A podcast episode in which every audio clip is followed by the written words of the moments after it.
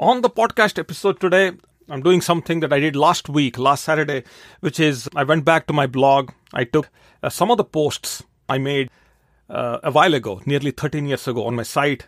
And I took one post last week and I talked about this amazing Austrian immigrant who started a multi million dollar chocolate business upon landing in New York with two days of market research.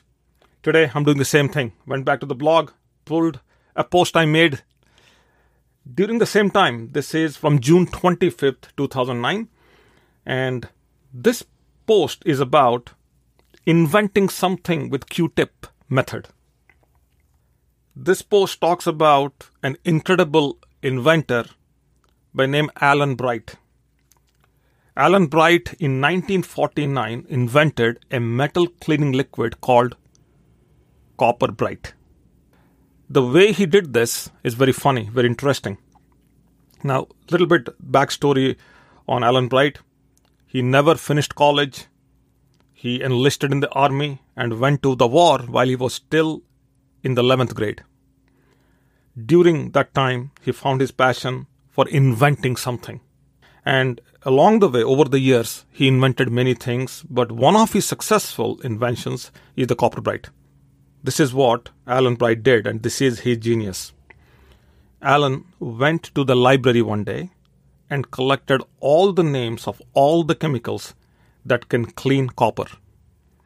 He bought about 60 of them and lined all of them in bottles on a table and started dipping Q tips in each one of them, one by one, to swab a copper coin till he found the perfect combination that cleaned the copper the best.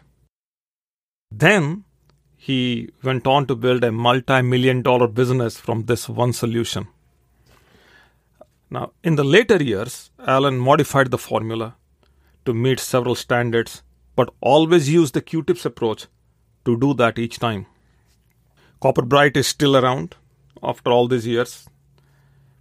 Now, the reason why I wrote this blog post back then, and I'm also giving a voice to that blog post today, is I want you to think how you can apply this method in your own business or anything that you are doing today.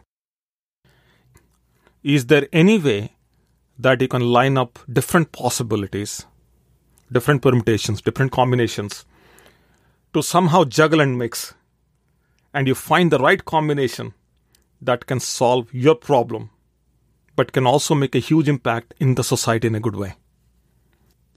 Thomas Edison said, To invent, you need a good imagination and a pile of junk. That's all for now on today's podcast. I just had the idea of bringing some of these old blog posts and give them life in the form of my voice. You enjoy your weekend. I'll be back here again tomorrow with another incredible, maybe a success tip, maybe a story, maybe an insight, maybe a solution. We'll see. Please rate, please write a review, and share it with whoever you think will benefit from this podcast. That's my simple ask. Talk soon. Bye now.